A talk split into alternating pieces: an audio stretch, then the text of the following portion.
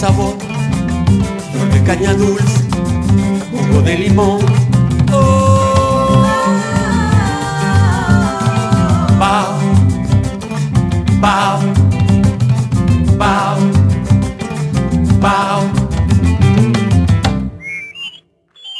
Bao Radio. Bao Radio es un programa que se transmite por Quisqueya 96.1 FM y 98.5 para la región del Cibao, todos los días de 5 a 7. Bueno, después de haber debatido todos los temas que debatimos, sociales, esperando al malditico, malditico. Maiditico. ¿Quién es, quién es el Maiditico? Yo, Sí. ¿Y por qué? yo le puse ese nombre. Julie, Monción. Ok. So, oye, eso fue una vez que íbamos para los Juegos Nacionales cuando se hicieron en, en Mao, Ujú. 98, qué sé yo. Sí, sí. Una vaina así.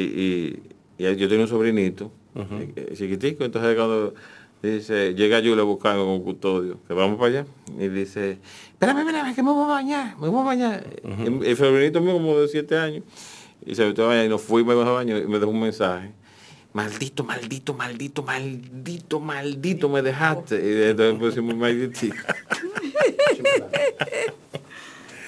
La única que ha capitalizado la I. Ay, Sí, sí, así mismo es, Julie Monción. Miren, señores, bienvenidos a Radio, ya estamos grabando, estamos, estamos, estamos en el aire.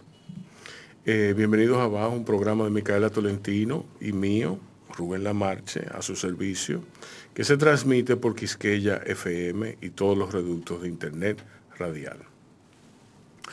Eh, yo tengo aquí conmigo a dos figuras importantísimas de la plástica dominicana. Rosalba Hernández y Raúl Murilla. Raúl Murilla, en su, en su condición particular como artista, es, es uno de los ganadores, uno de los tres ganadores, junto con Guadalupe Casasnovas y José Morván, del premio a las artes visuales del de, eh, Centro León. Rosalba, en su condición especial de candidata, una candidata eh, eh, que está aquí ya, que está, sí, eh, a la presidencia del CODAP y es una artista plástica en su propio derecho. Bienvenidos. Muchas gracias, maestro. gracias, gracias por la invitación. ¿Cómo están ustedes? Bueno, estoy, sobreviviendo muy bien. yo estoy bastante bien. sí, ok. Bueno, Bastante bien y activa. Exactamente. sí, activa. Eh, Rosalba, vamos a quitarnos esto del medio. Ok, vamos a quitarnos esto del medio. ¿Qué es lo que pasa con el CODAP? Eh, pues fíjate, el CODA como tal, eh, dicen los estatutos que debe de llamar a elecciones en noviembre para ser eh, elaborada en, en este enero y tomar posesión en febrero. Ya de hecho la directiva que está no es directiva por reglamento propio. Y ellos nos llamaron a elecciones en abril. Nosotros presentamos nuestra plancha, al igual que tres artistas más presentaron en conjunto cuatro planchas y acordamos que iríamos a elecciones eh, las cuatro para quitarnos la, la preselección de plancha dada la situación de la pandemia y por cuestiones económicas también. Y ellos aceptaron. Solamente que eh, en ese acuerdo íbamos eh, sin alianza, es decir, de forma individual cada plancha.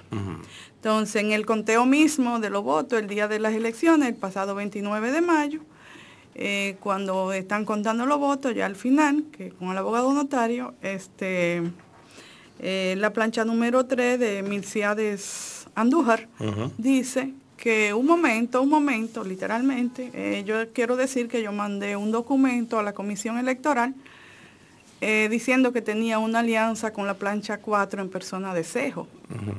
Y de hecho fue verificado de esa manera porque cada plancha está integrada por 12 miembros activos del colado, 12 artistas. Entonces eh, la plancha de ellos solamente cogió 12 eh, votos.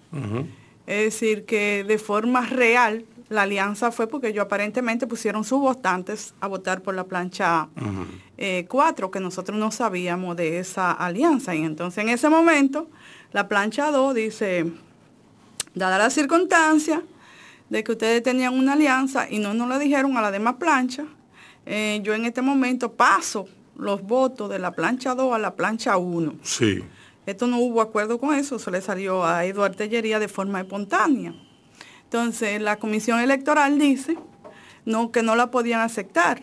Entonces yo le digo, bueno, yo no estoy pidiendo alianza ni nada, solamente que impugno las elecciones porque yo no puedo actuar en unas elecciones que han sido desiguales y, y aceptarlas por el hecho de que ustedes conocían de una alianza soterrada, que se verifica en la cantidad de votantes. Yo que la plancha 1 quedó con 95 votos y la plancha 4 con 107 votos. Y hicimos la impugnación, este, hubo una algarabía ahí de situaciones propias que se dan, propias de las desigualdades. Cuando existen la injusticia, la desigualdad, el ser humano siempre se expresa. Eso es lo único que puedo decir. Exacto. Entonces, eh, estamos a la espera de los resultados de la comisión electoral y de la comisión de disciplina, que la impugnación debe de estar dirigida a los dos.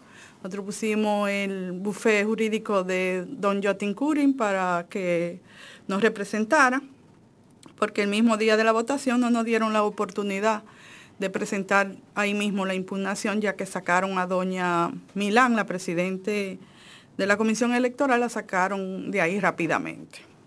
Y estamos a la espera. Entonces, ¿cómo, cómo es que eso puede suceder entre, entre gente iluminada, ¿eh? entre gente ¿entiendes? Entre artistas. ¿eh? ¿Cuál es el próximo paso que tú vas a dar?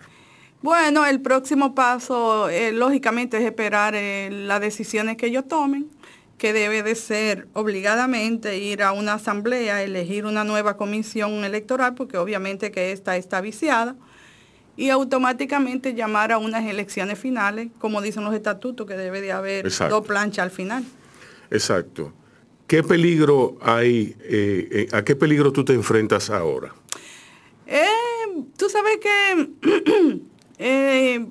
en los últimos tiempos el Colegio de Artistas Plásticos ha jugado mucho a la vacilación y a la no interpretación y ejecución de sus estatutos. Por consiguiente, quizá ellos están jugando al tiempo de no dar una respuesta como corresponde, pero de no ser así, vamos a ir a, al administrativo, a los tribunales porque toda institución se rige por ese formato legal. Entonces, ¿y qué tú me dices eh, en términos programáticos? ¿Qué oferta tu plancha? ¿Qué oferta tu plancha en caso de que hayan unas nuevas elecciones? Porque el CODAP, para mí, es un reducto de... O sea, el CODAP, el CODAP para mí se ha quedado en el 1947. ¿Tú me entiendes? su oferta, su, el concepto y más aún las personas que están ahí rigiendo sus destinos. Nosotros desarrollamos 23 puntos fundamentales que me hubiese dicho, lo traigo en, programa directamente, pero te bueno, pero entre cuáles, entre, entre eso están, por ejemplo, la actualización legal de los estatutos del CODA sobre la ley, bajo la ley 12205, que es la que rige ese tipo de organismo. Automáticamente habría que hacer una mm, combinación de automatizar las filiales, revisar todos los miembros del, Colegio Dominicano de Artistas Plásticos y verificar eh, las condiciones eh, o la ubicación también de todos los artistas y hacer automáticamente un padrón para saber con cuántos artistas eh, miembros del colegio o colegiados contamos profesionales. Y desde ahí, obviamente, plantear una serie de proyectos que van desde por ejemplo, eh, hacer una página web ensamblada al Ministerio de Turismo para verificar que, por ejemplo, un artista, que una persona que llegue al país que le interese conocer a un artista, lo pueda verificar directamente en esa página y visitarlo de forma automática, que sería una manera que ese artista, una herramienta para que ese artista pueda desarrollarse a nivel económico eh, de forma directamente con un nuevo eh, eh, comprador de arte. Tenemos también eh, la propuesta de eh, proponer al Estado Dominicano hacer la comisión permanente para la Bienal desde el colegio, que es algo que es necesario dada la circunstancia y la historia reciente de todas las circunstancias en las que, no, la que nos hemos visto con las Bienales. Entre otras cosas, también tenemos eh, hacer un carnet único, eh, salvar nuestra alianza este, con la IAC eh, internacional para verificar de cómo se pueden desarrollar los artistas a, a través de los proyectos mismos que ofrecen, se ofrecen por medio a la UNESCO y a la IAC.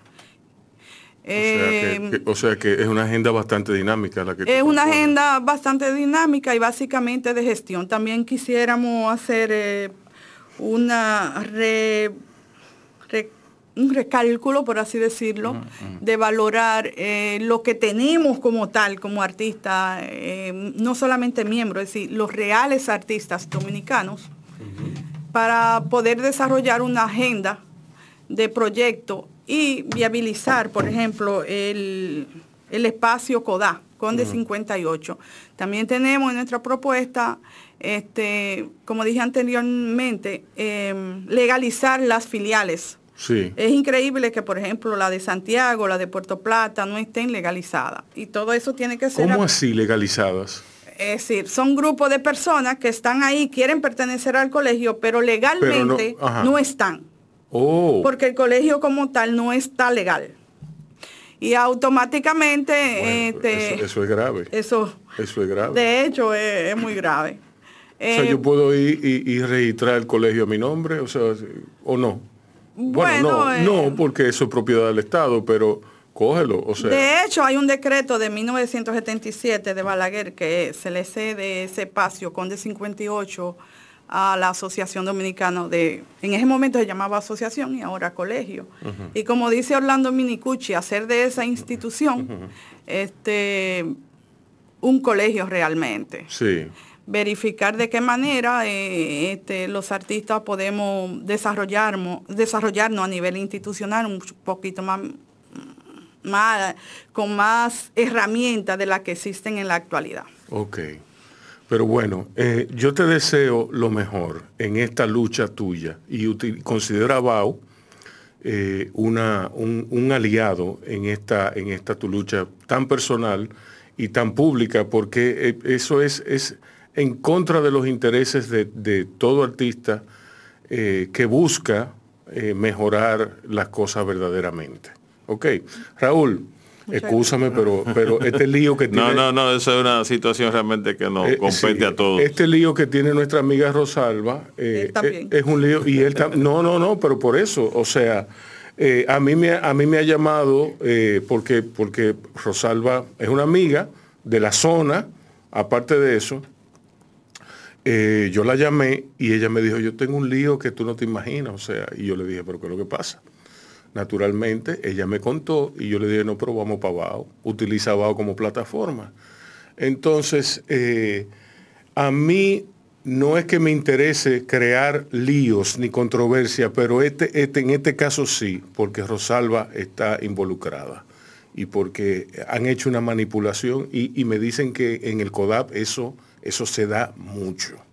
Entonces eso se tiene que acabar. Sí, porque realmente, bueno, Rosalba sabe que le dimos todo el apoyo en esa plancha Sí, eh, desde el Cibao. sí, Pero lo que ha pasado con Cordá es que ellos tienen como si fuera un patriarcado. Exacto. Es una asociación donde yo soy, por ejemplo, secretario ahora y me dicen en- dentro de dos años tú vas a ser presidente. Exacto. Entonces el mismo grupo está manejando eso. Es una un colegio que realmente está inerte, que no sirve, que no apoya ni, ni realmente está funcionando. Exacto. Eh, es como, bueno, que no tiene un norte. no, no, no tiene un norte ni, ni, ni tiene propuesta, ni, ni tiene un acercamiento real con los artistas, más que con ese grupito que está ahí de hace tiempo. Yo creo que sí, que hay que, eh, eh, vamos a decir, ordenar la casa, hay que barrer, hay que reestructurar el CODAP, que debía ser la institución, que es la institución del Estado que realmente representa a los artistas, porque mucha gente puede pensar, pero bueno, ¿y qué es lo que tanto andan detrás del CODA. No es que nosotros necesitamos que esa, ese colegio sea realmente quien nos represente, ¿tú entiendes? Eh, que toda esa serie de programas que se pierden, todas esas oportunidades que se pierden por falta de gestión, por tener un grupo de personas ahí eh, pseudo artistas que están ahí sentados simplemente ocupando un espacio. Eso no debe ser, eso tiene que terminarse. Además que hay una serie de, situaciones que se han dado dentro de ese colegio que llaman mucho la atención administrativa, ¿me entiendes? Entonces también eso hay que auditarlo, hay que limpiarlo y hay que regenerar realmente el CODAP. Bien, bien. Bueno, pues vámonos a una pausa, vamos a ver musiquita y cuando volvamos vamos a hablar, vamos a investigar, a, desentrañar las vidas de estas dos personas tan, tan cariñosas y que se quieren tanto entre sí. ¿Ok? O sea, quédense por ahí que va o vuelve. Cuando sale el sol en la mañana, está Crisol siempre en mi casa y se despierta la esperanza, alimentando el corazón. Llegan todos a la mesa, aquí siempre es una fiesta, el cariño de mi gente que nos llena de sabor. Nos reunimos con Crisol, nos reunimos todos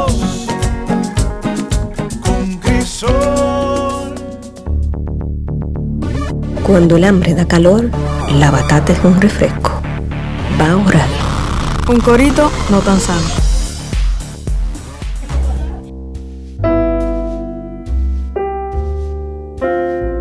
Seguimos con Bao Radio. Rosalba, Rosalba Hernández está con nosotros. Y ella y yo estábamos, antes de, antes de, de que Raúl Morilla llegara, que llegó tarde por unos compromisos veganos que él tenía, inhóspitos e insospechados. Rosalba y yo estábamos tratando de, llegar a, a, un punto donde desentrañar, de hecho, el concepto arrayano, arrayano, su arrayaneidad de Rosalba. Eh, es una cosa palpable, una cosa muy, muy, muy, que se siente. Asimismo como el cibaeño de Julie Monción, que, ha capitalizado la I, la ha capitalizado como nadie. Eh, Rosalba tiene muchas cosas importantes que decir. En términos, y, Rosalba, la sorpresa, las sorpresas están a la orden del día con ella, porque ella me ha, me ha sorprendido con su sensibilidad sociológica. ¿Eh? Entonces, vamos, vamos a ocuparnos por un momento de, tu arrayaneidad. bueno, tú sabes que, eh, de hecho, eh, Rubén, eh, hay como el que es del lugar de, donde somos nosotros, yo soy de, de Dajabón. Yo tengo un pensamiento norteño, ¿tú me entiendes? Tengo muy definidas ciertas cosas. por ejemplo, la reinterpretación de la cultura de digo reinterpretación porque la cultura dominicana uno no la puede medir ni verificar simplemente por, por un lugar, es decir, hay que verificarla eh, en su contexto por las regiones. La frontera tiene un pensamiento diferente con respecto a la cultura, en, en todos los aspectos, desde la gastronomía hasta las artes plásticas y visuales y la forma misma de vivir de la persona y yo no, no soy la excepción. Este, eh, cada cosa que he hecho en mi vida artística, siempre de algún modo ese pensamiento persiste. Entonces, eh, de hecho, eh, he hecho varias, varias, varias obras y una de esas es la que hice hace ya varios meses atrás, que se llama eh, buscando el azul de Amado Nervo en mi memoria de Montecristi. Es decir, siempre me refiero a eso. Y quizá uno como este de ese lugar, uno siente eh, ese sentimiento que no es del, del, centro del país ni de Santo Domingo mismo, sino que algo diferente y eso lo he vivido yo. ¿Cómo se traduce eh, esa, ese ser arrayano eh, que son la gente de la raya, de la línea eh, fronteriza con Haití. ¿Cómo se traduce eso idiomáticamente y culinariamente? Mira, por ejemplo, culinariamente, la zona de, de Dajabón y de por ahí, este, por ejemplo, son los que inventaron el dulce de cajuil. Es de, ahí la receta original. Eh, la manera de hacer el moro dominicano es diferente. Por ejemplo, ¿cómo, Eh, cómo, cómo lo hacen? El moro dominicano, eh, en lugar de tener, por ejemplo, mucho grano, tiene menos grano. Ajá. Y normalmente, en lugar de hacerlo con habichuelas negras, normalmente se hace con habichuelas rojas. Ok. Que no... Pero así que yo lo entiendo, el moro. Sí, pero el moro, por ejemplo, de, de- de sureño, es un moro cargado de habichuela, muy cargado. Es Sí. más, prácticamente más habichuela que granos de En, pro- arroz. en proporción. en sí. proporción. Entonces Sí. no es un caso de lo que se da. La manera, por ejemplo, del chivo, el chivo con orégano de Montecristi, ya tú sabes que es Sí. una cuestión Que excepcional. se, se autosazona. Exactamente. Y eh, la manera de cocinar eh, las ovejas, los ovejos, que se le echa mucho romo. Sin romo. Pero espérate, no, no, no, que se le echa mucho romo. Romo. Pero, pero ¿por qué tú lo dices así? Por- ¿Por qué ron? ron dominicano. Tú lo dices así, porque yo, yo no... eh, eh, eh, yo- No, lo que pasa es que Rosaba le echa la mitad a- a- a- al, al- al- al chivo y la mitad se la bebe. sí. Eh, sí. No, y la manera, por ejemplo, en otros aspectos, eh, de hecho, eh, ver bailar una bachata en, en la zona fronteriza no es lo mismo que verlo en otro lugar. Tiene otra conducta eh, corporal, es si es más, más fuerte, más arraigado, más, más eh, eh, son movimientos Más visceral, más visceral. una cosa más, extraordinaria. más turbia, más... Sí, yo en una, en una ocasión compartiendo en un festival internacional, República Dominicana y Haití, eh, allá en Dajabón, este encuentros culturales, hubo alguien eh, que dijo, cuando tú ves a los dominicanos y a los haitianos bailando a ritmo de... de- No es tanta la diferencia. Sí. Digo yo nada más es ahí la diferencia. Sí, así es. Pero es así, realmente. Pero hay una cosa muy importante que se da en, en, en todos esos pueblos fronterizos. Te lo digo porque mi papá es de la mata de, era de las matas de Farfán. La mata de Farfán no está propiamente en la, en la, en la raya, en la línea, pero está cerca, Cerca. cerca de Elías Piña. Eh, es la piedad. Es un sentido de, de convivencia. No piedad, no, es la convivencia, eh, que está muchísimo más desarrollada que aquí.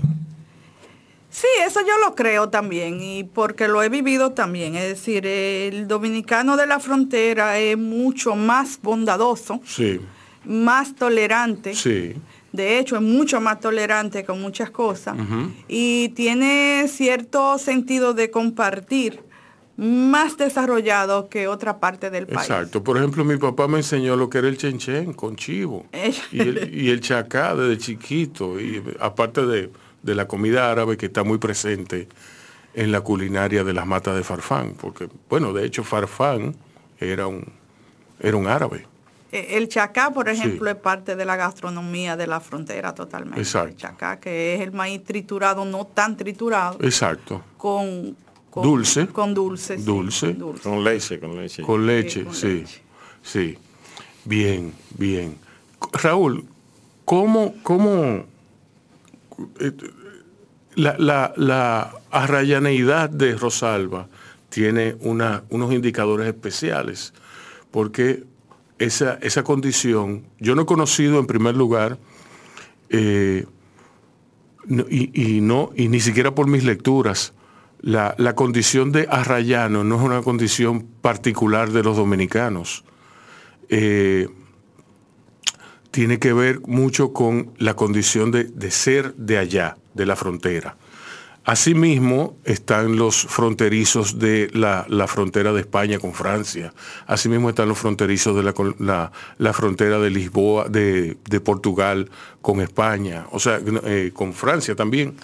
Eh, ¿Tú me entiendes? La condición de, de ser un ser arrayano es un término muy dominicano, pero es una condición que se presta para... Pero, ¿cómo, se, cómo, cómo, cómo asumes tú en tu plástica el ser de La Vega, el ser de, bueno, un sitio cercano aquí, yo digo que todo, está, todo está cerca aquí. Sí, sí, sí, sí. Pero cómo, pero sin embargo, hay, hay serias características de La Vega. En La Vega hay mucha gente, hay mucha gente que, está dedicada a, la plástica, a la, Sí, eh, bueno, pensando yo cuando Rosalba estaba hablando de, la jabón y las características culturales, yo ahí mismo pensé en mi ciudad, en La Vega, y, pienso que lo he pensado varias veces.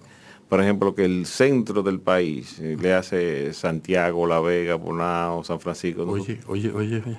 sí, el sí, sí, oye, oye, cómo son, oye, oye, cómo son, oye, cómo son, ¿eh? El, centro del universo de la dominicanidad.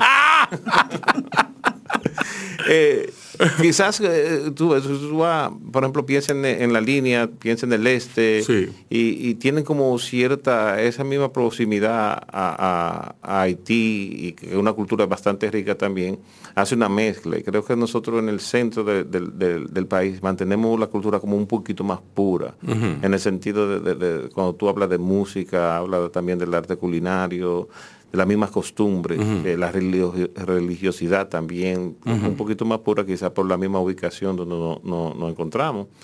Eh, o sea, pensando en, esas celebraciones de Semana Santa, de la Virgen la Merced, que son cosas que, están, que se han mantenido durante mucho tiempo, eh, vamos a decir como lineal, que no ha variado mucho en el tiempo. Y sí, en La Vega tenemos muchas personas dedicadas al arte. Eh, por ejemplo, podemos... Es un, pueblo muy artístico. Muy artístico, sí. Eh, por ejemplo, el maestro Bule, que es una figura súper importante. Creo que, que Bule es de las pocas personas todavía que conozco que cree en el arte, vive para el arte y por el arte, con una creencia que nos formó a todos. Bule realmente eh, ha sido la escuela de bellas artes de todos nosotros, porque una persona con, con un, un establecimiento tiene más de 20 años ya fuera de la escuela de allá y, sigue dando clases, enseñando generación y demás. Y también la universidad con, su escuela de arquitectura ha influenciado mucho, muchos artistas allá para esa nueva generación que viene subiendo de, presión visual. ¿Qué buscas tú con, por ejemplo, la pieza que ganó en el concurso de arte de León Jiménez? Eso surge porque eh, realmente... Una, pieza que ha sido acabada por... Sí. que, ha sido dilapidada por, por ciertos especímenes de la eh, fauna silvestre. la fauna silvestre eh, interactiva. lo que sucede es que esa, realmente Agonía de la Memoria es un proyecto que nosotros venimos trabajando desde 2017. Eso surgió cuando en La Vega yo eh, fui por seis años director de planeamiento urbano de allá. Y hubo un, sinvergüenza, para decirle así, que me solicitaba muchas veces que le permitiera demoler la casa que era de García Godoy, donde vivió García Godoy, para él vender esa, esa porción como solar. Se le negó como cinco veces y precisamente en el día de 16 de agosto, cuando es el cambio de mando, Incluso yo llamé a mi colega Rogelio, que yo sabía que era que iba a ocupar mi, puesto, le dije, Rogelio, mantente pendiente de este señor, que puede ser que como es día de fiesta, pueda hacer algo. Efectivamente, fue y demolió la casa a las 3 de la mañana. Ya cuando Rogelio fue a las 8, eh, la casa estaba demolida. Entonces, eso me puso a pensar a mí, una casa que tenía un valor eh, no solamente arquitectónico, sino también un valor histórico importante, porque ese era el centro, vamos a decir, cultural de La Vega en su momento, la casa de don Federico García Godoy.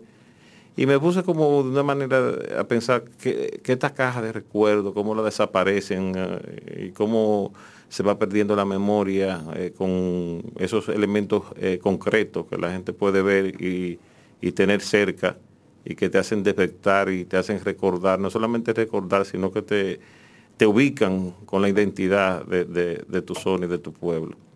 Entonces ahí surgió hace un proyecto que pudiera, de alguna manera eh, vitalizar de nuevo esa casa que ya no existía. Entonces así fuimos eh, haciendo eh, una serie de investigaciones a nivel nacional de cierto punto. Cuando viene la convocatoria del Centro León, bueno, esto sería una oportunidad buena también para activar la agonía de la memoria en Santiago y qué más que el Hotel Mercedes. El Hotel Mercedes que fue el centro de, de, vamos a decir, de todas las actividades políticas, económicas, sociales Sí, que, sí. que- que tuvo Santiago durante los Fue un años. protagonista. Sí, 30, y cu- eh, 30 y 40, hasta que se, se- hasta, bueno, hasta bien entrados los 50 con el Hotel Matún, que ya pierde un poco de protagonismo. Pero entonces ahí, Sí, pero eh, eso también, el Matún, si no hubiera, si no hubiera eh, habido, si no hubiera sucedido lo de la revolución, la revolución, claro, se queda... el, ma- el Matún se queda en se- nada, se ¿tú queda me nada, entiendes? Porque son también otros, ya la sociedad había cambiado. Exacto. Ya habían clubes y cosas así, pero realmente el Hotel Mercedes fue el centro de, de- Sí. de todo de, de Santiago. Ahí sucedió de todo. Todas las cosas importantes y además todas esas leyendas urbanas que, que envuelven el hotel, que lo eh, le, le dan cierta, cierto valor agregado. Que si Trujillo tenía un pasadito secreto, ¿tú entiendes? Que si ahí una vez mataron uno y lo zancocharon. Todas esas cosas que son leyendas urbanas. Enri- o sea que... Espérate, no, no, no, no. Espérate. Decían que mataron a uno y lo zancocharon. Sí, sí, se lo dieron al papá en un sancocho. Ok. Porque Ah, cuando Trujillo, no voy a mencionar nombres para no afectar familias, y entonces dijo, si mi hijo traiciona al jefe, lo pico y me lo como un sancocho. Lo traicionó, se lo picaron y se le dieron un sancocho. Claro, esos son, Sí. tú sabes, son leyendas, pero que te enriquecen, te en- enriquecen toda, toda el, el- el establecimiento, ¿tú entiendes? Entonces, así empezamos a indagar y ¿Hacia dónde te llevó tu indagatoria? ¿Qué, qué hallazgos, qué, qué hallazgos conforman el cuerpo teórico de, de- de la agonía de la memoria? Eh, bueno, tú sabes que hablando ahorita de, de los, eh, la- cuando hablamos de, de la, de los interactivos, de redes y demás, sabes que las redes también tienen su pro y su contra. Yo empecé Sí, a... como, como todo lo humano. Sí.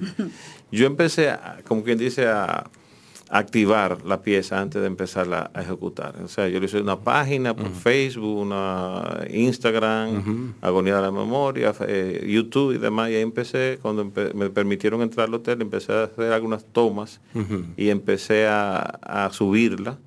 Y ahí fueron la gente. Y de esas personas que fueron comentando, fue que yo obtuve el, eh, vamos a decir, el insumo humano para yo hacer esa entrevista de personas que habían tenido realmente alguna relación con el hotel. Sí. Algunos que se habían hospedado allá, alguna gente que su papá trabajaba, incluso llegué ya a tener contacto con personas que habían sido, que son nietos de la última administración del hotel y vivieron allá porque el hotel tenía esa característica que tienen los hoteles, por ejemplo, en Estados Unidos, que había gente que vivía en el hotel Sí. y otros que se hospedaban por, por poco tiempo. O sea, eso, eso, perdóname, que, que mi memoria es muy cinematográfica. Eso me recuerda de Shining, al resplandor, eh, que tenía esa, esa característica, que era un hotel donde vivía la gente, lo- los empleados vivían allí. Sí, sí. eh, por ejemplo, la administración de los Rigios vivió allá. Eh, o sea, lo, lo que son los abuelos ya de una persona que están, que están vivas. Eh, por ejemplo, también descubrí que eh, Cookie Batista, el, eh, tú sabes, el padre de la arquitectura contemporánea, eh, moderna de Santiago, también vivió cinco años allá y, y trabajó dentro del hotel. Sí. O sea, una serie de cosas que, que realmente me sorprendieron de, de, de- de las cosas que sucedieron dentro de- del hotel. Todo Sí. eso con una investigación, pues, teníamos un año ya en ese proceso de ir atando eso- eso- esos cabos y, y recibiendo información para ya traducirlo de manera visual y poder eh, eh, expresárselo al público en, la, en la instalación. Ok, dime. Yo quiero aprovechar y hacerle una preguntita Sí, sí, a sí, mi sí. amigo. No, ¿Tú te Este, imaginas que yo te diga que no? yo, yo te- tú sabes que, que estuve ahí y que estoy loca con tu pieza. Este, yo quiero que tú me hables un A mí me hablaron de un puerco asado, una cosa. Ah, yo quiero ir a esa celebración Sí, obligado la- con yuca. La celebración, sí. Digo, tú me excusas que yo me anoté, pero... No, estamos anotados Sí, como 20. sí. ya. Eso va a ser un teteo. Una- Va a ser... el que no te vacunado no va. Sí, exacto. ¿Qué pasó? Dime. Mira, eh, háblame un poco eh, de la, la luz en los ventanales. Es decir, a mí me llamó mucho la atención desde afuera, es decir, el impacto visual que me da, pero me gustaría saber un poco de tu concepción sobre esa parte. Bueno, eh, eh, al tú ver, por ejemplo, una edificación que tiene, bueno, tenemos la suerte también que la edificación tiene un valor arquitectónico, una belleza impresionante, ¿entiendes? Porque, como yo decía eh, anteriormente, la, intención de acudir la memoria no es solamente hablar del rescate de, los patrimonios construidos que están en destrucción, sino más bien es de activar la memoria. Por ejemplo, si yo le decía en La Vega, que el famoso tamarindo, que era del Parque Duarte, que es donde se hacen todas las, se hacían todas las tertulias y demás. Con la retreta también. Sí, ahí. O sea, si yo fuera a activar la memoria en La Vega, yo interviniera el tamarindo, que quizás no tiene el valor arquitectónico, ni visual, ni artístico que tiene el Hotel Mercedes. Entonces, tú ves esta... Pero tú lo puedes... Ah, bueno, sí. Bueno, sí, pero es que lo o sea, el, tamarindo es otra cosa. Sí, sí, no, pero quiero decir en el sentido de que es, detrás de la memoria que uno anda, de activar esos recuerdos. Sí. Entonces... lo que eh, tú tendrías que ver es qué activa la memoria. exactamente. Qué, la, activa. Qué la activa, qué la importancia tiene un sitio, un lugar X.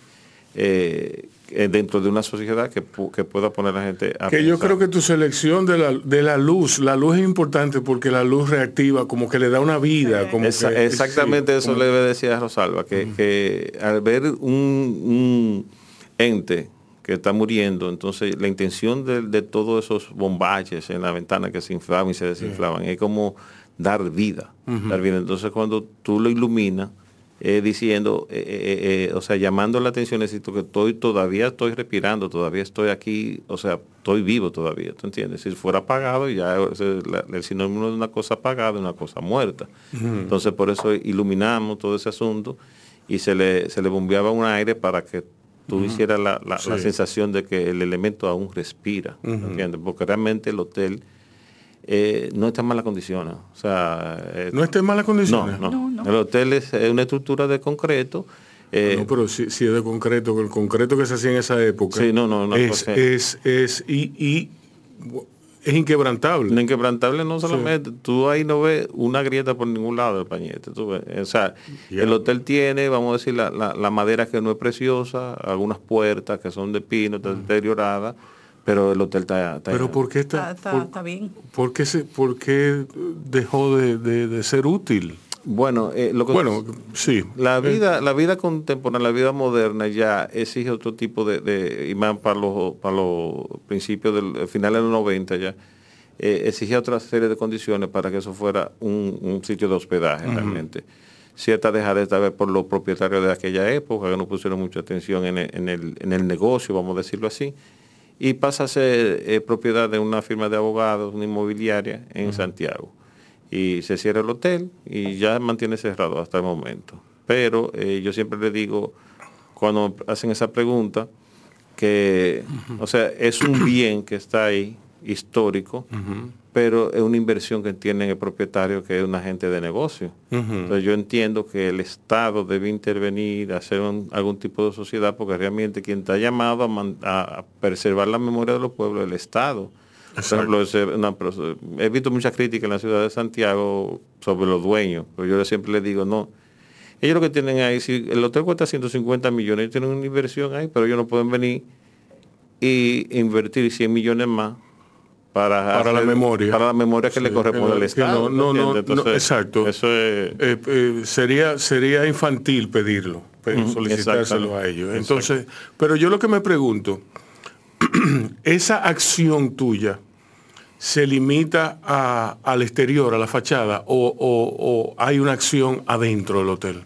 Hubo dos acciones específicas dentro, porque por el asunto de la pandemia eh, fue el público restringido. Para seguir, o sea, eh, fue tanta la información que se consiguió del hotel que simplemente el tú poner los bombaches y tratar de llamar la atención sobre eso, no, como que el discurso, la idea no, te la, no, no, se completaba. Entonces, hicimos dos acciones dentro del hotel. Una era que guarde el, eh, que guarde el Mercedes, donde yo conseguí algunos elementos de la época y era una especie de un, de un juego. Yo ponía elementos la gente entraba, el público restringido entraba y seleccionaba un objeto de eso que le llamara más la atención. por ejemplo, una cachucha de las águilas ibaeñas, eh, un dispositivo con compadre Pedro Juan tocándolo. Y, entonces ahí se leía y se decía por qué eso pertenecía al, Mercedes, uno plano viejo de, de Cookie Batista. Entonces cuando tú te acercabas a uno de esos elementos, por ejemplo, de las águilas, las águilas ibaeñas nacieron en el Hotel Mercedes.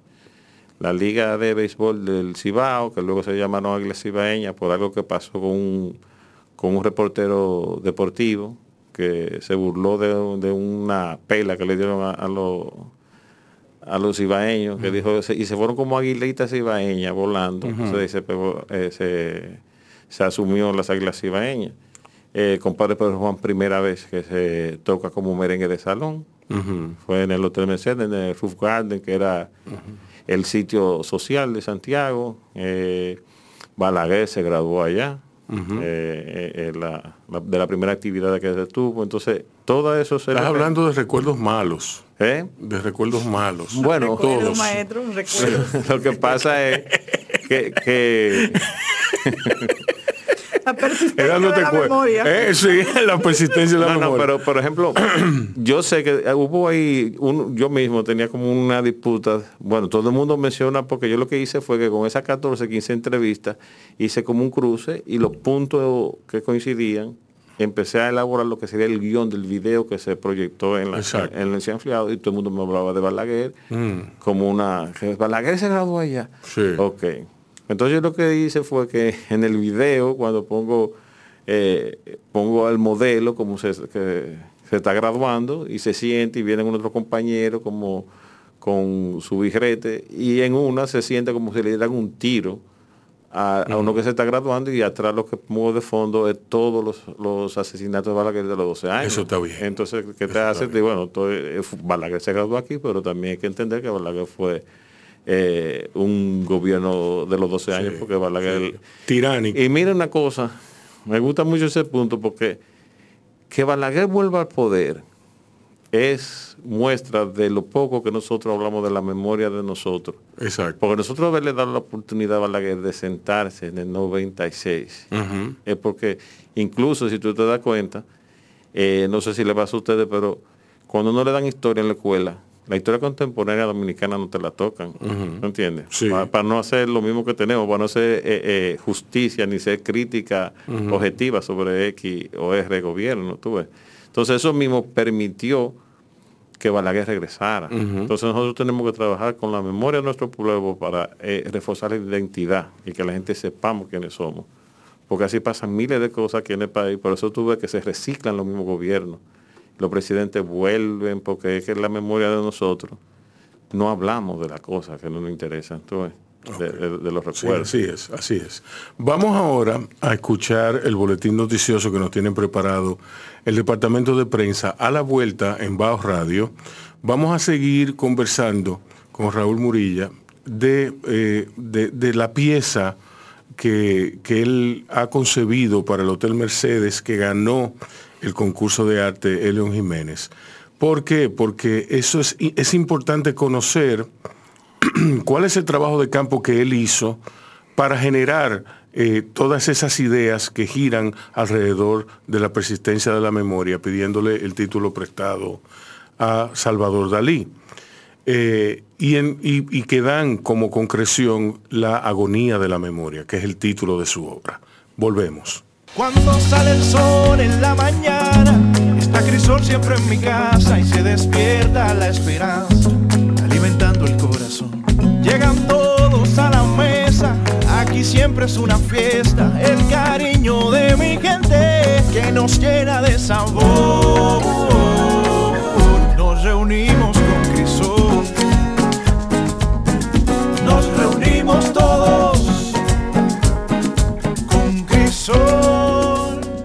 Bao Radio es un programa que se transmite por Quisqueya 96.1 FM y 98.5 para la región del Cibao todos los días de 5 a 7. Para más contenido, suscríbete y dale me gusta a nuestras redes sociales. Baos Radio en Facebook, Instagram, YouTube, Twitter y LinkedIn, donde encontrarás contenido exclusivo y los mejores momentos de nuestras entrevistas. Baos Radio. Un corito no tan sano. Rosalba, ¿qué era lo que tú lo que tú me decías fuera del aire, la pregunta que tú le hiciste a Raúl. Eh, yo quería preguntarle a Raúl, eh, ¿en cuánto promediamente pueden vender una propiedad, un pueblo como La Vega, o de una casa como la que mencionamos de... ¿Cómo llega esa casa a mano de ese, de personaje? bueno, la casa hace tiempo que fue... Infame. que fue teniendo varios dueños, pero era una persona de San Francisco de Macorís que tenía eso Imagínate. como inversión ahí. Y, y para mí, yo creo que una entidad bancaria de La Vega que tiene un nombre vegano era la que estaba interesada en comprarla. Y como sabía que no se le daba el permiso, le exigió a él que si demolía, le compraba el terreno.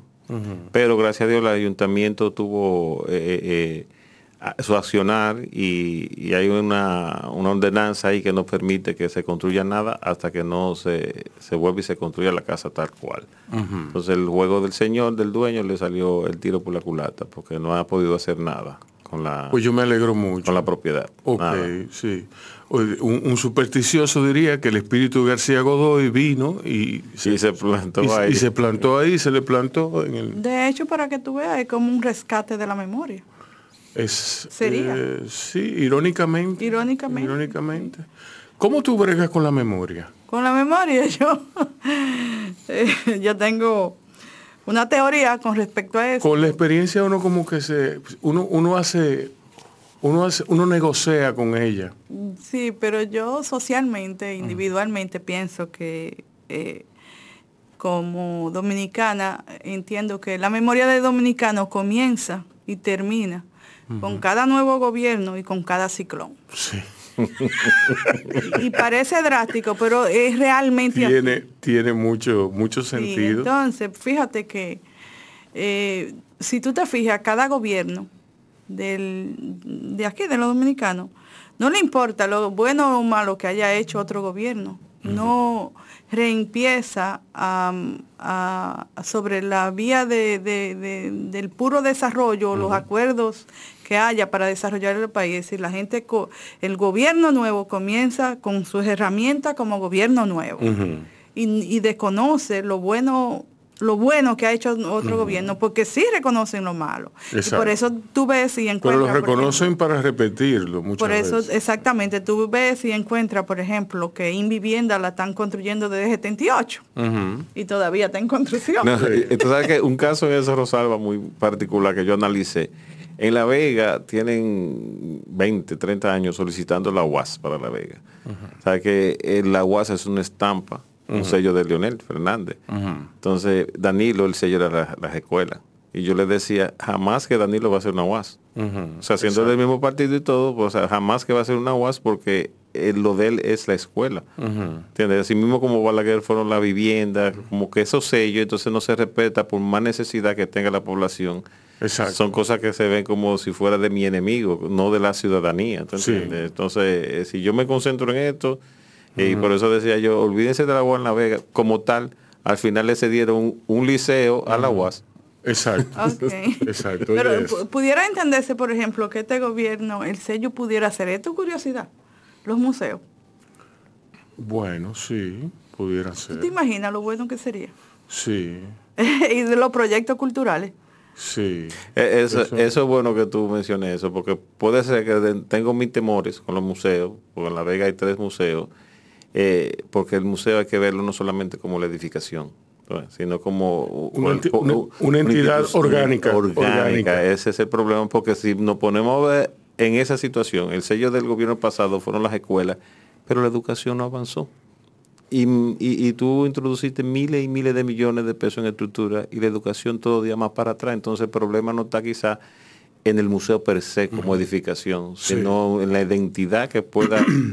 Porque ya los museos no son edificaciones, el museo tiene que salir y, y estar en contacto con la, con, con la comunidad y hacer actividades. Quizá un museo puede ser una casita vieja de, de 10 metros por 10 metros y haga Sí. grandes cosas. De hecho, Así es. de hecho, yo creo que el- uno de los presidentes a principios de 1906, el presidente de aquel entonces de República Dominicana, dijo que cada escuela debe de ser un museo. Y de hecho, en la actualidad, es el, el rol de los museos en las sociedades es la educación. Entonces, si verificamos que manden a hacer varios museos y lo van a tener como un almacén de cosas, no tiene sentido. Exactamente, No tiene exactamente. sentido. Bueno, el, Rosalba, el- el papel del museo ha, ha- ha- ido caminando, ha ido avanzando con los tiempos. sí. bueno, eh, eh, el caso específico en otro caso. Y bueno, si, si, si vemos los museos eh, de, de los países desarrollados tienen una presencia en Internet tan activa y dinámica como cualquier otra presencia.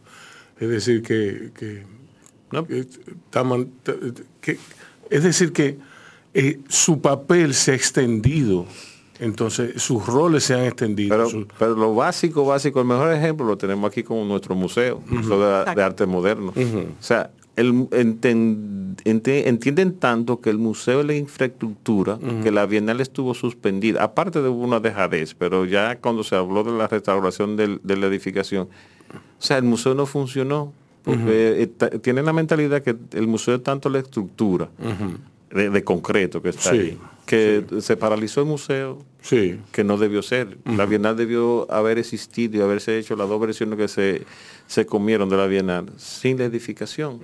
¿Entiendes? Entonces esa es un una conceptualización muy errónea de lo que es un museo en las actualidades.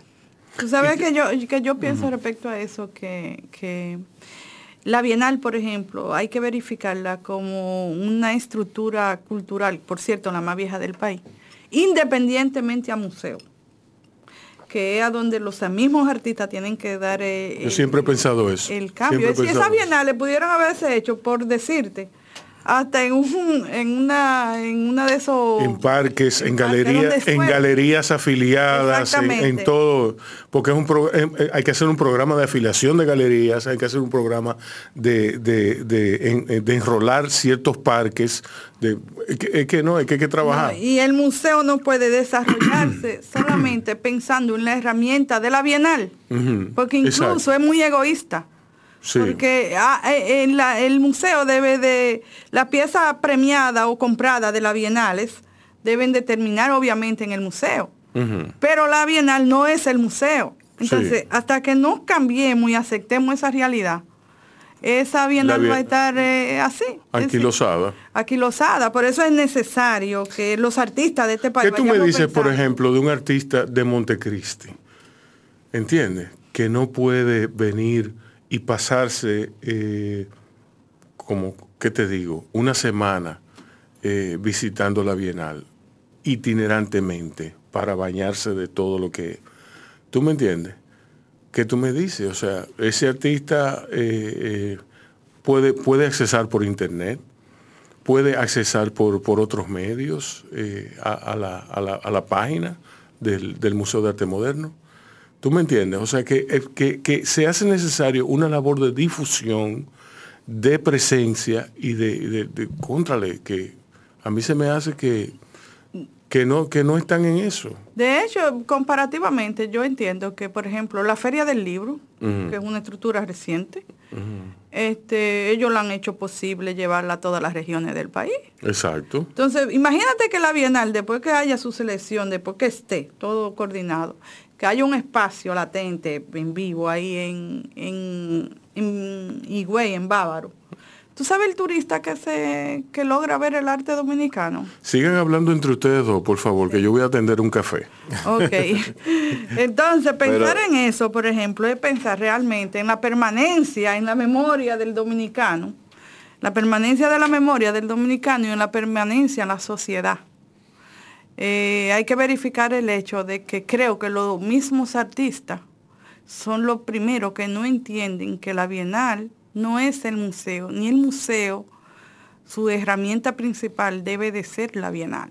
Pero tú sabes que, hablando de eso de que los artistas somos los que menos entendemos, tú vas, por ejemplo, a veces a, a exposición, o bueno, la Bienal, que ya sea el concurso de Don Jiménez o la Bienal Nacional, que son lo- los dos referentes que tenemos, y tú ves piezas que tú dices, esto debió estar fuera, por, la proporción. Y cuando tú preguntas, no, el artista no quiso que se emplazara en tal sitio porque tenemos nosotros mismos la idea de que si no estamos dentro de la caja, no estamos en la bienal o no estamos participando. Cuando es todo lo contrario, todo lo contrario. Por ejemplo, a mí me satisface mucho ese caso de que yo lo mandé a, a- a la propuesta al concurso de Adolfo Jiménez con cierto temor porque era fuera de las paredes tú ves, del museo. Y, pero tú te pones a ver, por ejemplo, el, el mismo caso de la Bienal de La Habana. La Bienal de La, Habana está dis- diseminada en La Habana entera. O sea, no, no es un asunto, tú tienes eh, la fortaleza esa del otro lado que ha- hacen exposiciones de los artistas cubanos que no están dentro de la Bienal. Pero Exacto. es una, es una paralela, pero está dentro. Cuando yo participé en el 2015, a mí me, me pusieron en el Parque Trillo, uno de los parques más visitados y con más afluencia de personas, y de ahí tú ibas a otro parque. Entonces, ¿qué pasa también? Eso le da un, un movimiento económico a la Bienal. Entonces, Y la gente ya no está yendo a los museos. Mira, a mí se me ocurre, a mí se me ocurre que debieron, o sea, cógelo, que la experiencia de Edanco, Edanco, el festival, el festival de danza contemporánea que realiza Mundo Poi, que está en Bellas Artes y está en otras, en otras salas por igual. La Feria del Libro es una experiencia muy gratificante porque mal que bien, independientemente de que a usted le guste o no, ha dado resultados. ¿Por qué? Porque la gente, la, la gente va. La gente va. Ya que compren libro, que los demás fantasmas que están ahí, que están presentes, pues eso son otra cosa. Pero de que la gente va, la gente va. ¿Tú me entiendes? Sí. ¿Por qué no imitar esa experiencia? ¿Por qué no sacar la bienal? ¿Tú me entiendes? Yo creo Pero también tú sabes, Es, que- es más fácil. Hay que resaltar lo que decía Rosalba ahorita como candidata a la plancha número uno del Colegio Dominicano de Usted Artistas es parte. Plá- Sí, Plásticos, sí, que está sí. impugnando las elecciones, que vamos a ver lo que pasa con eso, porque pasará. Sí. Eh, realmente es porque tienen un, un comité Sí. eh, eh, permanente. La, la- la Ahí Feria del Libro voy. tiene un comi- comité permanente. Eh, la Bienal no tiene un Sí. Eh, comité entonces, permanente. mira, o- oye, oye, qué- Entonces, cualquier contradictorio. cosa- No, no, pero, pero la, la- la- la dirección de la Feria del Libro es reciente. Sí, pero como quiera, es permanente. Es permanente. Tiene una Sí, estru- estructura una permanente. estructura. Tú tienes la oficina Sí, ahí. tienen de- una oficina y tienen Sí, sus empleados. sí, sí, sí, no. No, no, yo, te- yo he trabajado para Sí, ellos. Yo- trabaja de- Si eso- nosotros sí. los artistas, si nosotros, oye, primero hay que verificar algo.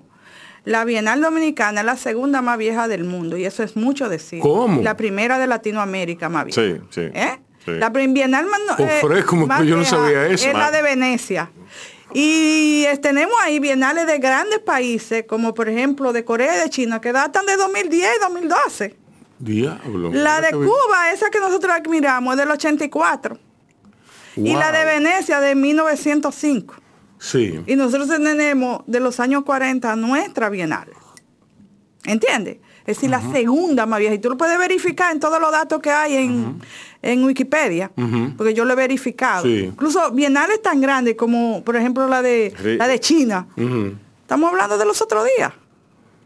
Diablo. Oye, de los otros días. Octava versión, novena. Exactamente. Oye, nosotros, si nosotros tuviera, si nosotros, este país tuviera una estructura de un comité permanente para las bienales, de 8 o 10 personas, que se estén enfocados en eso, Que se junten periódicamente. nosotros tuviéramos una de las herramientas culturales más importantes del país, a nivel de desarrollo, incluso como propuesta para cuestiones turísticas y culturales, sí, propuesta, porque tú tienes que ver- verificar el hecho de que en el mismo momento que Cuba abra su puerta a nivel turístico, con 300 y pico de museos, y una propuesta cultural a nivel de bienal como la que ellos tienen, y también lo de Brasil, de Sao Paulo, República Dominicana, si no está eso bien verificada, tiene que, que enmendar ahora para verificar si puede competir en el futuro, porque las nue- los nuevos visitantes Sí. sobre el 2027 por ahí, del mundo entero a nivel turístico, serán por cultura.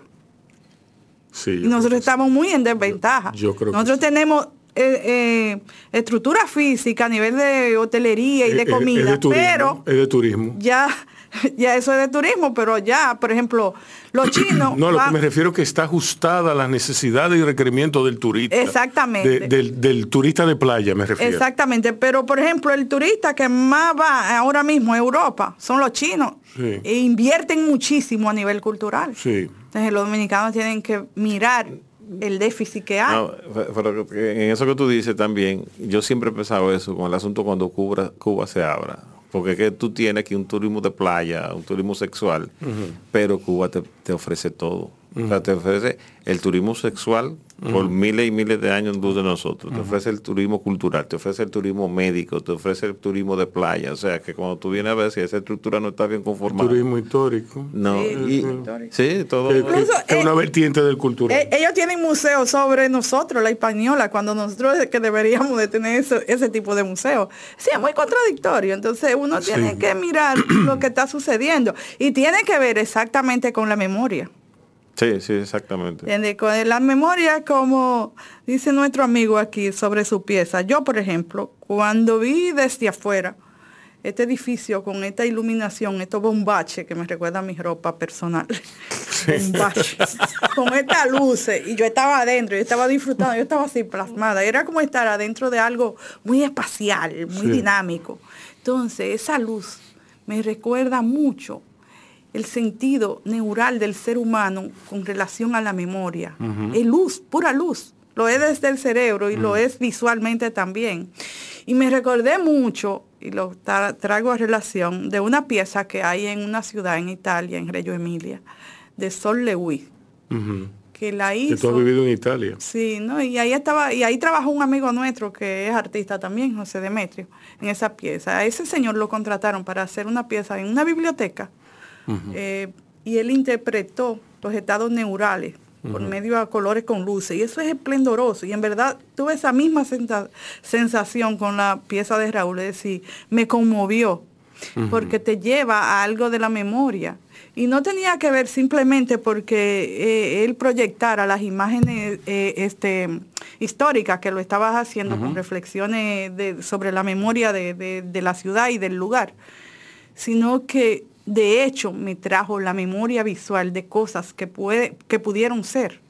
Y es muy lógico porque es que la luz como tal te lleva a la memoria visual. Tú sabes que, que, haciendo un paréntesis en ese sentido, la, la otra actividad que hicimos dentro del hotel con, con- con el público restringido también fue respecto a eso, porque en las investigaciones también, uno leyendo y ver de qué manera los sentidos, la memoria tiene que ver mucho con los sentidos, porque yo siempre he dicho, por ejemplo, nosotros los artistas visuales, la, la memoria de nosotros es visual. O sea, tú dices... Toda la memoria visual. eh, no, pero hay memorias que son, tú sabes que es una memoria... no. de- Yo juego ajedrez Todo- gráfico. toda la memoria visual. pero, ¿cómo es? No, que yo juego ajedrez gráfico, no de cálculo. Pero hay cosas, por ejemplo, Rubén, hay olores que te recuerdan. Sí, hay una memoria olfativa, Olfativa. pero no hay una memoria literaria. No, no, eso sí. Entiendo, Sí. o sea, cuando tú recuerdas algo, tú recuerdas la silla donde Sí. se sentaba abuela mima. Sí, ¿Tú sí, me sí. entiendes? Tú ves la silla donde se sentaba. Tú no ves la palabra S-I-L-L-A, la palabra silla. ¿Tú No, me entiendes? claro, claro, A eso que me refiero. Sí, sí. Todo el mundo ama- arma su propia película de acuerdo con su acervo cultural. Si yo te digo a ti, imagínate una silla de guano. Yo sé que tú te, te vas a imaginar una silla de guano. ¿En qué se va a diferenciar tu silla de mi silla? En probablemente la pintura, en probablemente la hechura, probablemente el, el diseño. El archivo, el, el- el archivo visual que yo tengo y el que tú tienes. Exacto, que es muy diferente, que son muy diferentes. Entonces, ahí, ahí son comunes porque es la misma silla de guano, pero son diferentes porque eres tú y porque soy yo. Y como quiera son maravillosos los dos. Sí, exactamente. Entonces, eh, la segunda actividad, te decía, era el Mercedes, eh, la memoria de los sentidos. Entonces, eh, eh, con un grupo, con Astri, eh, que es la directora del grupo de teatro de, de Pucamaima, que colaboró en, en- en esa, esa- en esa acción. Lo que hicimos fue con un muchacho eh, de, de- de baile y de teatro de allá, tratar de activar los sentidos con respecto al espacio, sobre todo del lobby. Sí. Eh, en la, en la, coincidencialmente todo el mundo cuando hablaba del hotel siempre hablaba de un arroz con pollo famoso, que incluso el comedor del hotel fue que mantuvo, vamos a decir, el, el hotel abierto hasta tanto tiempo. Sí. Porque el hotel totalmente entró en decadencia a lo final y era como un espacio de casa. ¿De qué tiempo estamos hablando? ¿Qué año? Estamos hablando del 2000, ese- el hotel cerró el 2001. tú ves. No, pero eso es reciente. No, pero ya, Sí. ya cuando tú estabas... Yo hubiera pensado que, que- que había cerrado mucho antes. No, no, lo que pasa es que ya, ya en ese tiempo era totalmente decadente. Tú, eh, no tenía, bueno, yo me quedé en el hotel en el 93. Ok. pero ya estaba y ya era una Ya, cosa, sí. ¿no? el, el comedor fue. Entonces, Y- Ha- Haz una pausa ahí. Vamos, vamos a ir musiquita. Perfecto. Ahora. Y cuando, tú, cuando volvamos, vamos a, a seguir con Raúl Murilla, quien nos va a hablar sobre esa acción que eh, tomó lugar en el Hotel Mercedes, fruto de su pieza Agonía de la Memoria. Bao Radio es un programa que se transmite por Quisqueya 96.1 FM y 98.5 para la región del Cibao, todos los días de 5 a 7. Un corito no tan sano. En Gascue, Canek Denis eh, se, ha, se ha dado a la tarea de, de documentar todos los, todos los atropellos que en materia de, de- de- de destrucción inmobiliaria ah, eh, suceden. Y no son ni dos ni tres la- la- las- los adefesios que, han- que se han sucedido. Pero sigamos hablando eh, de, de- en particular sobre el- el- la iniciativa que tuvieron, la segunda actividad que Ah, tuviste alrededor del Sí, Hotel Mercedes. sí. Entonces, eh, te decía con Astrid, eh, la directora del, del- del grupo de teatro de Ucamame, entonces analizamos de cómo tú pudieras activar Mm. los sentidos dentro de la, del, del lobby, vamos a decir, porque no, pod- no podíamos tener acceso el grupo al hotel entero. Y esa es una actividad muy interesante, incluso se, eh, una chef hizo como una especie de in- reinterpretación de lo que sería un arroz con pollo como contemporáneo, con unas croquetas y un asunto para también activar el olfato. Entonces esos muchachos fueron eh, eh, desarrollándose todo el, el- el lobby, eh, tocando, palpando como las columnas y, y- y- y con algunos elementos como puertas y ventanas que estaban eh, ya eh, despegadas de su sitio, haciendo ruido para activar también. Entonces, todo ese asunto, tratando de que, de que hubiera una, una experiencia sensitiva dentro de- del hotel. Esa fue la segunda actividad que tuvimos dentro de- de- del hotel. Esa fue la única, la única vez que el- un público restringido pudo pasar al- al- adentro del hotel. Maravilloso. ¿Qué era lo que tú decías de la, de la memoria y la arquitectura? Bueno, estábamos diciendo sobre la memoria y la arquitectura que, por ejemplo, yo entiendo que hay de hecho una búsqueda de, eso, de ese símbolo a nivel especialmente eh, provincial, de lo que puede reflejar eh, una economía también, una economía dentro de la arquitectura. Por ejemplo, nosotros fuimos recientemente a San Francisco de Macorís y en San Francisco de Macorís por accidente buscando la casa de un artista, nos entramos a una urbanización que yo nunca había visto una arquitectura tan abismal a nivel de propiedades de dos y tres niveles, es decir, en un, en un pueblo, ni siquiera aquí en la ciudad. Y lo que más verifiqué fue, y me recordé de Alonso Cueva, que tiene un proyecto de hacer eh, este, un proyecto de, de la herrería dominicana a nivel de portones y todas esas cosas. Yo nunca había visto una cosa tan, tan, tan fuerte y tan desarrollada. Yo pienso que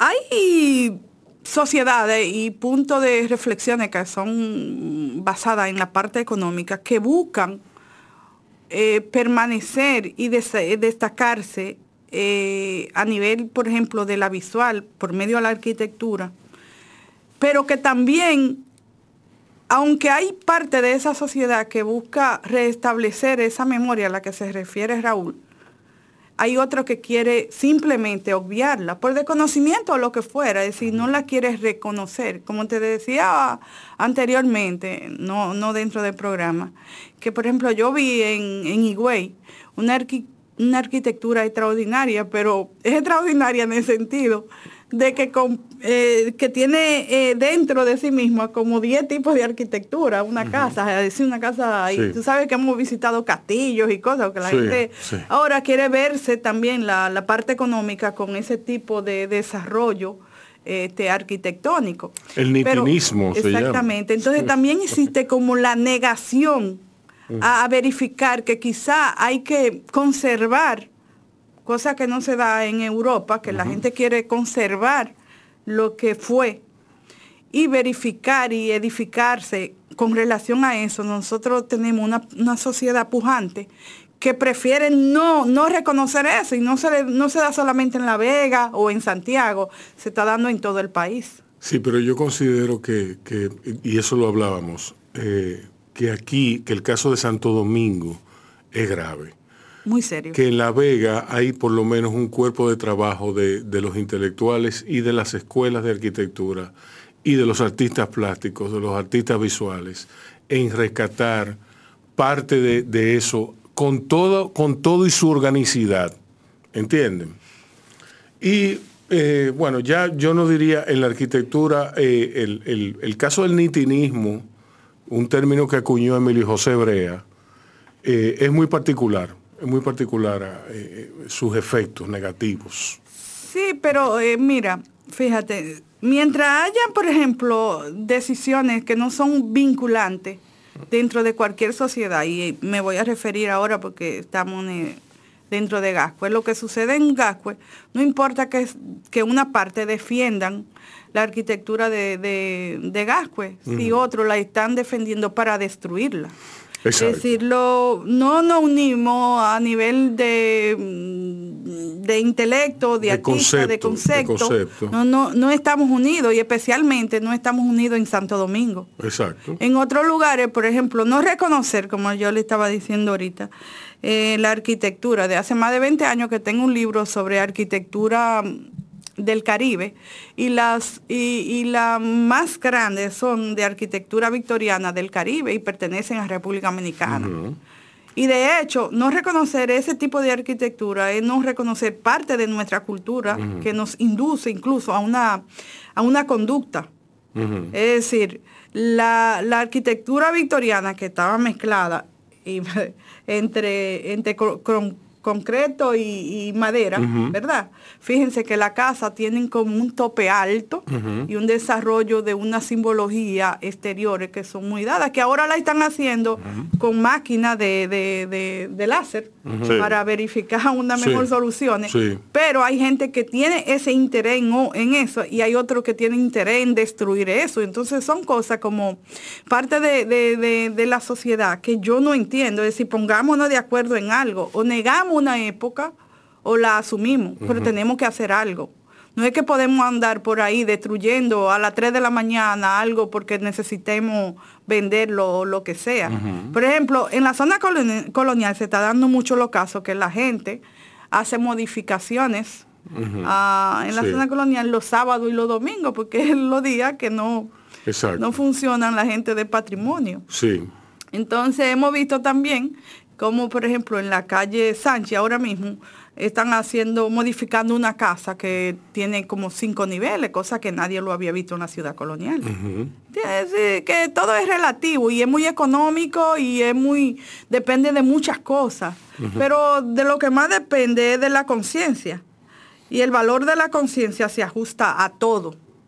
Y tú lo puedes verificar en el sentido de que cómo una sociedad eh, este, funciona. Si tú no tienes conciencia sobre lo que tú eres a nivel de identidad, de cultura, de todo lo que complementa tu forma de ser, que es la cultura. No, pero tú estás hablando, tú estás hablando sobre, sobre tener, no sobre tener un, cuerpo de, de, lecturas que soporten eso. Entonces, el promedio del dominicano no. Y también hay que pensar mucho en el factor económico. en el factor económico hay que pensar mucho porque, por ejemplo, el mismo caso de Gasco y caso que tú ves por ahí, podemos tener la conciencia, ¿te entiendes? Pero cuando tú tienes una, vivienda que está eh, protegida por patrimonio, como una entidad patrimonial, y el vecino tuyo no es patrimonial, el vecino tuyo le dan 50 millones por su, por su vivienda y tú muriéndote del hambre, la cosa es difícil. Entonces, eh, lamentablemente, que tenemos que caer siempre en el Estado, pero para salvaguardar todos esos elementos, el Estado tiene que intervenir. porque tuve la casa, a veces veo yo en, en sitios que ponen un letrero, las bellezas de piezas arquitectónicas con mucho valor arquitectónico e histórico se están cayendo, pero el individuo que heredó esa vivienda no tiene para pintarla. Entonces, ¿quién es el encargado de, salvaguardar esa memoria? el Estado entonces debe una una política, perdón, de preservación. Pues, lamentablemente, entonces creo que debería de haber. Exactamente, entonces eso es el asunto y más en, sociedades como esta que primero tenemos que, alimentarnos y, tenemos que cubrir las necesidades básicas y tenemos problemas con eso, imagínate tú. Exacto. De hecho es así. Señores, muchísimas gracias por haber venido. Eh, ah, ya nos vamos. No, no nos vamos. no, no nos vamos todavía. Esta gente no se quiere ir. Vamos a hablar de esa memoria. ahora yo pensé que era que ahora que íbamos a hablar de verdad de la memoria y demás. Vamos a ver una musiquita entonces para no irnos. Pues vamos a ver una musiquita. Como la memoria es importante, recuérdate de tomarte un ginkgo biloba mezclado con jugo de agua. Bao Radio. Un corito no tan sano. Bien, seguimos en Bao Radio. Sígueme hablando de la Rosalba, de la, la memoria. De la memoria. yo creo que la memoria es el cuento que yo me hago. ¿Tú me entiendes? Mm. El cuento que yo me hago. ¿Por qué? Porque yo no recuerdo de la misma forma en, digamos, el, el mismo evento, yo no lo recuerdo hace, no lo recordaba hace siete años de la misma forma en que lo recuerdo hoy. Es decir, mi memoria va transformándose al paso de quien yo soy. Entonces, hay eventos históricos sobre los cuales yo pensaba, por ejemplo, las hermanas Mirabal. Las hermanas Mirabal, la mató Trujillo. Ok, eso yo lo pensaba hace 20 años.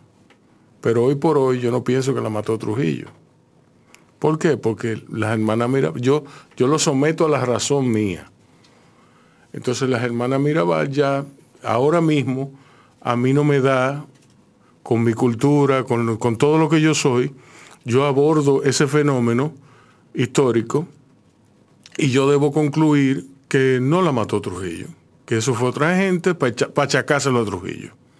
¿Tú me entiendes? O sea, sí, sí, sí, eso es. Eh, eh, es el cuento que yo me hago. Que te hace y que, según tus archivos que tú vas tomando, a medida que va pasando el tiempo, te van modificando esa, e, esa Exacto, la memoria histórica mía. La memoria histórica y la memoria mía en, bueno, yo tengo 51 años, ya yo no soy un muchacho. Entonces ya yo tengo las nieves del tiempo que pueblan mi cabeza, también pueblan mi memoria. O sea que ya yo veo el, el, mi, óyeme, hablar de 25 años no es nada para mí ya. Eso, eso es así. Yo creo ¿Tú me entiendes? Y tú hablando, entre paréntesis, a mí me da mucha risa, ahora que tú hablas de, la hermana Mirabal, de hablando, cuando estamos hablando ahorita de la conciencia realmente del ciudadano, eh, mm. Yo no encuentro cosa más fuera de lugar que pintar el obelisco. De, no, pero hablando en ese sentido, si tú le ves el trasfondo a eso, el obelisco no es más como un monumento fálico a la virilidad de Trujillo. Y a mí lo que me da risa es eso y me perdona, pero entonces ahí le pusieron la hermana Mirabal. Al final Trujillo ganó y fue feliz, porque si esa es la intención, eternamente está en la Mirabal sobre el falo de Trujillo. Sí. De hecho, esa es una de las cosas más absurdas. Sí. Si lo verificamos como tal, es una de las cosas más absurdas que ha sucedido en los últimos 15 años en este país. Eh, estoy hablando a nivel de propuesta de concepto y a nivel de propuesta visual también, porque también nos hemos tenido que tragar visualmente una pieza por más de, creo, 11 años. Pero independientemente de eso, eh, ese es un buen ejemplo de la aplicación de la falta de memoria. Fíjate. Las grandes obras literarias y las grandes obras de un artista comienzan por la memoria. Exacto. Porque la memoria es vinculante a todo. Entonces, si tú te desligas de esa memoria, tú no puedes arraigar lo que eres o tus propios conceptos. Anclarlo. Anclarlo. Entonces, por ejemplo, fíjate que la obra de, voy a mencionar, de Gabriel García Márquez, 100 años de soledad, es un pleno ejemplo de la memoria. Muchos, comienza así, muchos años después, Aureliano Buendía había de recordar aquella tarde milagrosa en que su padre lo llevó a conocer el, hielo. Eso es así Exacto. que comienza, Con un recuerdo. con un recuerdo. Entonces, el recuerdo es todo. Tener la memoria es todo de una sociedad. Es lo que te hace ser lo que eres y fundamenta lo que tú eres, para bien o para mal. Si desarrollamos una cultura barbárica, por así decirlo, eh, se basa también en la memoria, en los hechos violentos. Y verificamos, por ejemplo, toda esa gran batalla de los fenicios, lo que sé yo cuánto. Y todo está basado en... La guerra napoleónica, en todo, la- todo eso. todo todo. eso. Y todo ahora, eh, Hitler y todas esas cosas, la memoria reciente de las guerras, de la Segunda Guerra Mundial, la guerra de Vietnam, todo esto. Todo eso es la falta de la, la- la memoria. Y como por ejemplo en el cine, si tú verificas, eh, los japoneses después con dos o tres eh, bombas terminal de una sociedad, cómo ellos rescatan por medio al cine su memoria histórica y la implementan como una herramienta, no solamente de desarrollo, sino de permanencia de la memoria. Y hay que referir al título de maestro de la pintura la permanencia de la memoria, es decir. Entonces, cuando, por ejemplo, en este caso, que estamos hablando de arquitectura y sociedad, y estamos hablando de la memoria cultural, nosotros como dominicanos tenemos que verificar muchas cosas que están pasando. ¿Cuál es el, in- el interés del Estado dominicano? ¿Cuál debe de ser el interés? Es decir, vamos a validar lo que fue, aunque no nos guste, o lo vamos a destruir. La idea famosa de hacer un museo de Trujillo. Hay quienes dicen que no, yo digo que sí. Yo digo que sí. Yo digo que sí. pero eso es lo- Porque la idea, la sola idea de hacer un museo de Trujillo significa que no vamos a repetir los errores del pasado. Pero eso que te decía ahorita de, de, de, de- cómo nosotros dominicanos, que cuando en las investigaciones también que hacía de la agonía de la memoria, de cómo nosotros queremos rechazar y ser selectivos con las historias, con la memoria. O sea, Trujillo pasó. Y Trujillo, bien o mal, hay que ponerlo con su virtud y sus defectos, porque eso, eso es parte de nuestra memoria. Una entonces, realidad.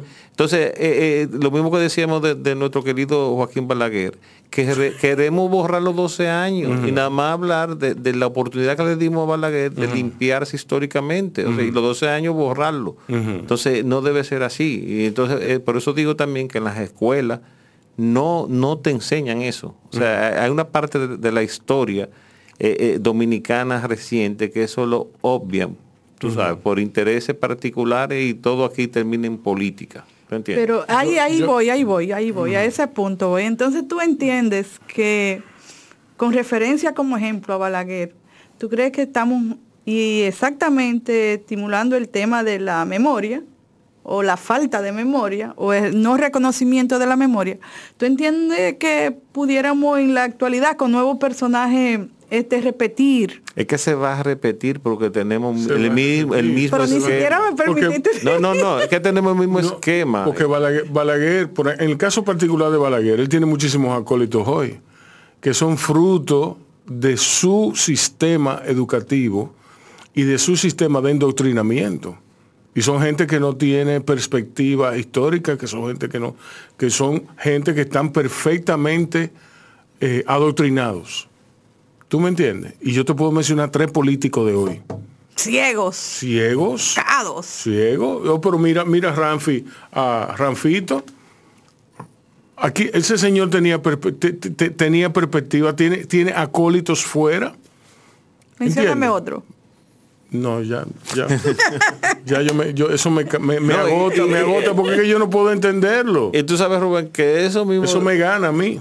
De tú hablar, por ejemplo, de- de- del asunto de que de negar a Trujillo, es lo que hace también que mucha gente diga- que te diga a ti, aquí hace falta un Trujillo. Sí. ¿No entiendes? Sí, sí. Por- por, eh, de- la negación. Entonces, si hay que, el, el museo hay que ponerlo. Hay que poner el museo no solamente de Trujillo, de todo lo que sea parte de nuestra historia, de nuestros recuerdos. Que como decía Rosalvo ahorita, es lo que nos identifica y nos hace ser quienes somos. Exacto. Bueno, mientras estemos así, eh, eh, eh, sin, sin, sin un norte definido, la cosa no, va bien. De- quienes tenemos memoria, muy pronto no la tendremos, ni vamos a tener el poder de difundir las cosas particulares de, de, esa, de, esa, de esa forma de pensar.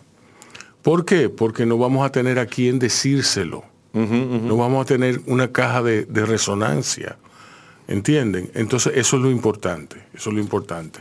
No es, no es, eh, no es, no es necio lo que estamos diciendo. Es una cosa que, que inclusive trasciende la idea de un partido político, trasciende la idea de, de una figura histórica, trasciende la idea, la simple idea de un discurso. Es importante tener memoria, ¿entienden? Y no una memoria selectiva, la memoria como tal. Sí. No, la, la, memoria total de la realidad, porque ese es el problema. Eh, eh, bueno, pero, pero bueno, la memoria siempre es selectiva, siempre. No, pero tú no puedes tomar la memoria para escribir una historia y ser selectivo. Tú tienes que contar, no, no, claro, tienes claro, que contar claro. esa memoria de, de esa debe, realidad. Debería ser así, como sí. tú dices. Por suerte, por suerte ahora se está dando a algo que nunca antes se dio. Uh -huh. Y hay que verificar la, esa realidad que es la tecnología. Por mucho que tú niegues una realidad, ya tecnológicamente hay una memoria digital. Exacto. Mira, tú no puedes negar eso. Tú puedes, yo puedo decir ahora mismo que Exacto. yo no estuve en este programa y no hay manera de Exacto. Exacto. Como le decía, eh, no, esa no soy yo. Como le decía yo ahorita, que tiene su pro y su contra, la digital, digitalización, porque muchas muchas historias se han caído, ustedes saben, muchas historias se han caído con una, una simple grabación de un celular. Bueno. Es de, de, de, los tiros de, de, David Ortiz y demás, se han caído muchas cosas. Ay, Dios mío. Eso, no, eso nos trajo otra memoria de una realidad que no hubiésemos querido no ver. Pero que lamentablemente la vimos todos.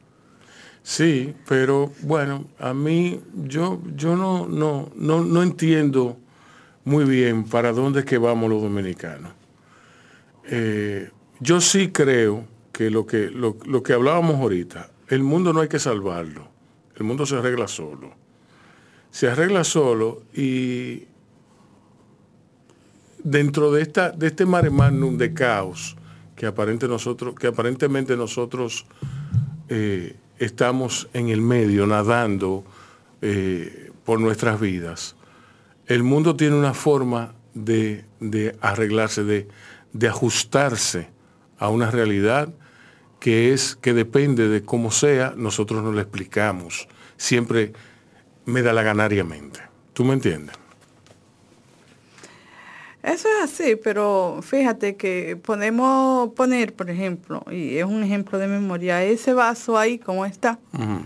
y poner a cada quien por individual en una caja cerrada a uh -huh. contar la historia sobre el vaso. Y yo te puedo asegurar que aunque... Que todas las historias serán distintas. Totalmente. Sí, sí, eso es lo que decía Rubén ahorita. de, de, de, la, la... Exactamente, es un ejemplo de eso mismo. Exacto. Entonces, pero, pero lo importante es verificar que un artista en este país está intentando trabajar con la memoria de los dominicanos, es decir, con la memoria social, con la memoria de una provincia, sí. con la memoria histórica de algo que fue, que fue bueno, que fue malo, regular, eh, que descayó, pero que fue. Y eso es lo importante. Sí. Y que tenemos también la capacidad de verificar que en otro tiempo, exactamente ahora, alguien intentó eh, apagar y, y, y, distraer esa memoria que con la destrucción de una edificación que pudo ser pulsada para otras cosas. Y le estamos verificando como una memoria. Estamos en este momento también creando una memoria y una memoria eh, este, de reflexión que es importante sobre un hecho, sobre una realidad. Es tan importante la, la memoria que yo viendo la, la tres piezas premiadas del concurso, todas se refieren a la memoria. Exacto. Exacto. Sí, porque Exacto. Casanova es una memoria particular, sí. los de Morván es una memoria sí. histórica uh -huh. y, y, y, la agonía de la memoria, las tres se refieren sí. a la memoria. Sí. Pero también se denota también, eh, además de memoria, una añoranza. Sí, pero eso, eso es personal ya. Eso es personal, sí. Una, hay una añoranza en las tres piezas. ¿eh? Sí. Señores, ahora sí, muchísimas gracias por haber venido. Rosalba, da tus contactos y los proyectos futuros bueno, pues eh, los proyectos futuros es verificar lo que suceda Sí. eh, con la impugnación Sí. y ya quizá pudiéramos volver a hablar sobre eso, cualquier Sí. decisión. Cuando sea presidente del CODA. Sí. Y cuando tengamos al compañero aquí como regente de Y- esa... Ay, papá. Ya usted sabe. ¿Y qué tú vas a hacer? ¿Tú vas a venir a vivir para acá? ¿Eh? Tú ver- No, no, no, no. A ver, Ah, no, ah, no. no, pero- Yo, no voy a salir del sexto continente jamás. Del sexto Sí, continente. Sí, sí, el sexto continente, La Vega City, el sexto continente. Ay, Dios mío. Diablo, es el cuento que tú te haces, oíste. Es el cuento que tú te haces. Ese- eso no, no, la ciudad de La Vega es una cosa. Convoca a las personas para que vayan al Hotel Mercedes. Que hable del puerco. Sí, no, no, sí, no, pero está bien. Eso, eso lo va a coordinar aquí, en privado. Ok, convoca a la, a- a la audiencia. No, no, ya le- le- o sea que la pieza ya está desmontada realmente. Ajá. Eh, sí, porque fue tres intervenciones, Ah, pero el hotel sigue ahí. Lo que esperamos es que creo que sí va a tener resultados porque me han, me han llamado, me han contactado porque se está moviendo algo para rescatar el hotel. Ok. Y eso es muy importante y sería maravilloso que la pieza haya despertado ese, ese, ese sentir entre los propietarios y el Estado. Ok, Y próximamente estaremos por aquí el año que viene con la, la agonía de la memoria ya por esta zona. ok. Entonces da, da tu dirección de internet para que te sigan. Eh, doble- raulmurilla.com y Ok. también pueden seguir la pieza en todas las plataformas digi- digitales como Agonía de la Memoria. Ok. Rosalba. No, yo estoy- me mantengo en Facebook como Rosalba Hernández y tengo una, una nueva página web que estoy ahora mismo En construcción. en construcción. Ok. rosalbahernández.com así mismo. Bien, nosotros nos despedimos por ahora y recuerden cuidarse y cuiden a otros. Bao Radio es un programa que se transmite por Quisqueya 96.1 FM y 98.5 para la región del Cibao, todos los días de 5 a 7. Para más contenido, suscríbete y dale me gusta a nuestras redes sociales. Bao Radio en Facebook, Instagram, YouTube, Twitter y LinkedIn, donde encontrarás contenido exclusivo y los mejores momentos de nuestras entrevistas. Bao Radio. Un corito no tan sano.